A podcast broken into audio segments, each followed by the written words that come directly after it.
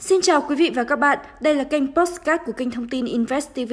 Dưới đây là thông tin nổi bật trong ngày, mời quý vị đồng hành cùng chúng tôi.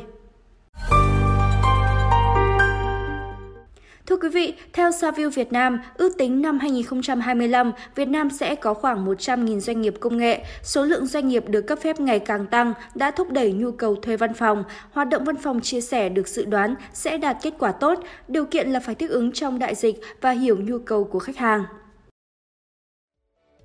Trong 2 năm gần đây, đại dịch COVID-19 bùng phát trên toàn thế giới đã thay đổi xu hướng làm việc của các doanh nghiệp. Điều đó làm ảnh hưởng đến kết quả kinh doanh trên thị trường CEO Working. WeWork, kỳ lân đình đám một thời trong lĩnh vực co-working space. Theo báo cáo trong quý 1 năm 2021, WeWork lỗ gấp 4 lần so với cùng kỳ năm ngoái và mất 200.000 khách hàng. Các biện pháp phong tỏa và xu hướng làm việc từ xa đang làm thay đổi tính linh hoạt của thị trường này.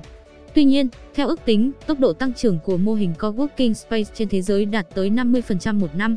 Tại Việt Nam, con số này lên đến 58% một năm. Đối với các văn phòng chia sẻ trong thời gian này là phải thích ứng và hiểu được nhu cầu của khách thuê. Những thách thức này sẽ thúc đẩy quá trình tái cấu trúc khai thác không gian linh hoạt trong ngắn hạn. The Gymlex đã xây dựng thêm dịch vụ văn phòng tạm thời cho các công ty có ít nhất 4 nhân viên. Serco gần đây đã cung cấp giải pháp họp trực tuyến cho các công ty thiếu thiết bị và kỹ thuật viên. Tuy nhiên, các doanh nghiệp trong ngành coworking space chỉ bán mỗi chỗ ngồi và không gian sinh hoạt chung là không đủ.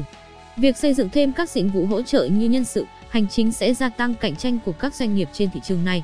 Đồng thời, theo báo cáo chi phí thiết kế văn phòng khu vực châu Á Thái Bình Dương năm 2020-2021 ghi nhận chi phí nội thất trung bình đã tăng 4,7% so với cùng kỳ năm trước. Trong khi đó, các doanh nghiệp đang nỗ lực giảm chi tiêu đặc biệt là chi phí bất động sản. Tuy nhiên, môi trường làm việc đang dần trở thành yếu tố quan trọng để định hình văn hóa doanh nghiệp và thúc đẩy sáng tạo mà doanh nghiệp không thể cắt giảm.